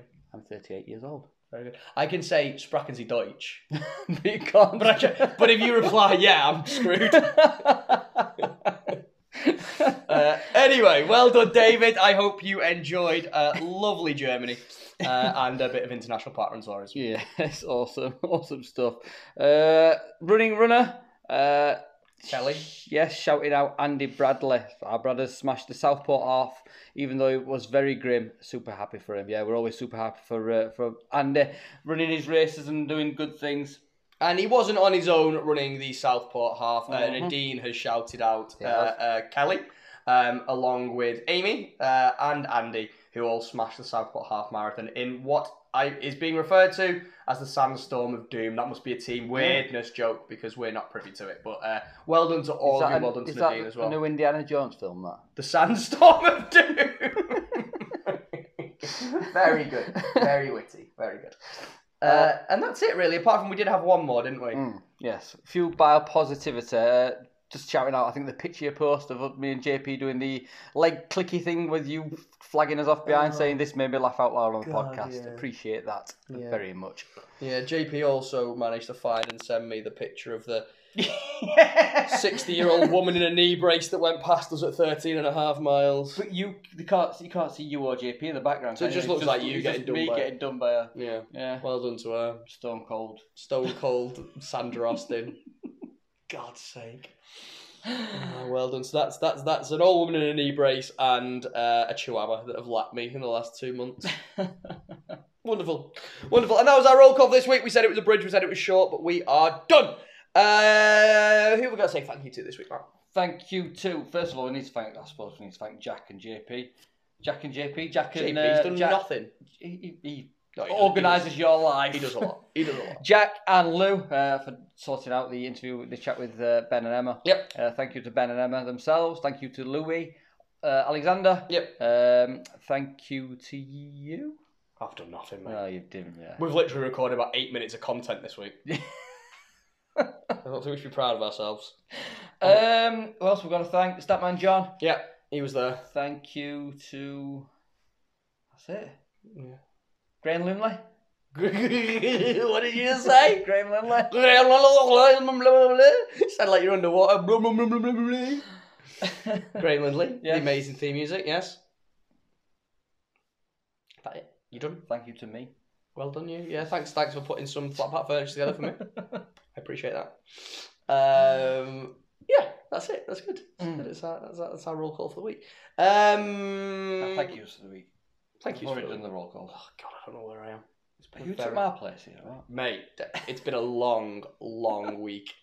And it's a very long weekend. And we're about to go and drill holes in my wall. And I'm dreading it. Put some curtain rails up. So, do you want to know who's on the show next week? Oh, yes. Friend of the show. Right. Friend of the podcast. Friend of real life. Right. Fresh off the back of Wheel of Sportune. Right. Is that not clicked for you? No. No, you are just not with it, are you at all? What if I was to say the opposite of Matt? Who is the person on Instagram that is the opposite of you? Opposite of me? Big and hunky, JP. JP is JP's oriented on JP is big and hunky, but no. I don't know. So if your Instagram handle was tiny legs always injured, lanky legs keep running. There we go. Ed Roberts is joining us. He is fresh off the back of a big fundraising drive. He is about to run a massive challenge in July, August bank holiday. Just an up and down. I think it's 100 miles he's running, isn't it? Or, it's going to be massive. So, yeah, amazing. Really looking forward to that. Not him running it. That's going to be awful for him. But looking forward to the chat. Really good lad. I had the privilege of running with him about a month or two ago. We basically just redo the chat we had running up and down a canal in Exeter, but we did it on the podcast. So that was good. Really want to shine a light on what he's doing. He's a good egg. Big part of the online running community, big part of Runspire. We love the guys at Runspire. And yeah, and he's just a good guy, and it was a good conversation, and hopefully it encouraged some people to maybe contribute, donate, maybe go and run with him. He's doing a 5 mile distance out and back. Wow! So he's wanting people to come. He's going to be there all day. Yeah. So he's going to be grim. It is going to be absolutely foul. But if you are down on the south coast, down Devon, Plymouth way, Devon, yeah, that kind of area, then go and see him. So looking forward to that. Yeah. And obviously all of our other tomfoolery and shenanigans are back. Hopefully we're back in the studio proper with the microphone set up, and maybe we'll have done a bit more running to talk about as well. Yes, hopefully. Wonderful. Where can people find us, Matt, if you want to give us a follow? Absolutely everywhere. So we're on Facebook, Instagram, Twitter, YouTube, TikTok. We've got our own website, whatthefartlegpodcast.com. What the fartlek? Did you do what is the what's the website? They can hear you. Oh, shit. whatthefartlek.com. whatthefartlek.com. The email is whatthefartlegpodcast@gmail.com. Well done. What else is that? You've done this 80 times now and you still can't do it. No. Yeah, that's it. Are you done? You can find me at Matty Owls. And I'm at... If you so choose. I don't know why you'd want to. If you want to hear someone fumbling over the words. And I'm a little runaway Rob. Weekender coming up. We'll keep plugging it. Please do get involved. We have had a couple of people who have mentioned that they can't make it now. So there are places in the men's football games. There's definitely spots in the girls' football game as well. We can take a few more people on there. So if you want to come and play on the Saturday at 12, Sheffield University pitches, then come along. It's for a great cause. There'll be a small charity donation for Run For Your Mind, but we'll be having a great time. We're also doing a park run in the morning at Hillsborough, in the basking in the glory of Hillsborough Stadium. Yep. Matt will leave me wearing an old Wednesday top, I reckon. And then we're having a bit of a party afterwards on Ecclesall Road. So it's going to be really good fun. A few of you are travelling far and wide to get there. We appreciate you. We're very grateful for it. Yeah, we've had a few people from the south as well offering lifts as well. So I think down the M1 on the way back, I think he said. So Get in on the chat and get in touch, and we'll try and sort you out. Yeah, sort some carpooling out. If you're not in the WhatsApp group, but you are interested, you want to find out more, just drop us a DM on Instagram is the best way, or send us an email. We can send you a bit more. But obviously, I just look on the social medias for the email. Don't trust what Matt just said. And come and find us. It's 4 weeks away. It's going to be great. We're going to raise some money. We're going to have a really good time. It's going to be a good one. Looking forward to that. And then from there, looking forward to Alton Towers in November. Have you sorted the playlist thing out yet? You asked people to put a playlist together, didn't you? No, I haven't. So that is something I'm going to be posting imminently. Thank you for reminding me, Matt. We've got a function room for the Saturday night. We're not hiring a DJ or anything, but they have got speakers we can plug a phone into with a Spotify playlist.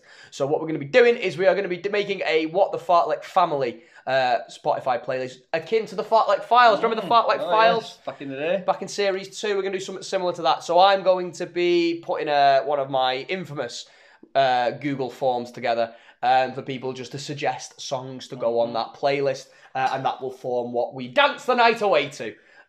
Which will be great fun. So thanks, Mike. Keep your eyes open for that. We'll get it on the socials. We'll get it on the WhatsApp group. We'll share it far and wide. Looking forward to all the weekend antics.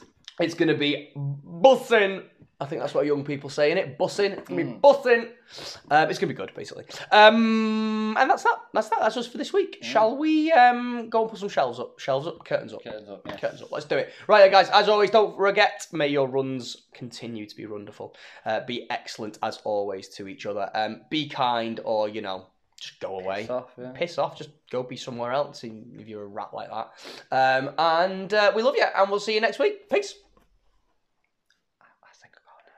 Yes, you say, just like every fucking week, you say caca. Jesus. Can't get the help nowadays.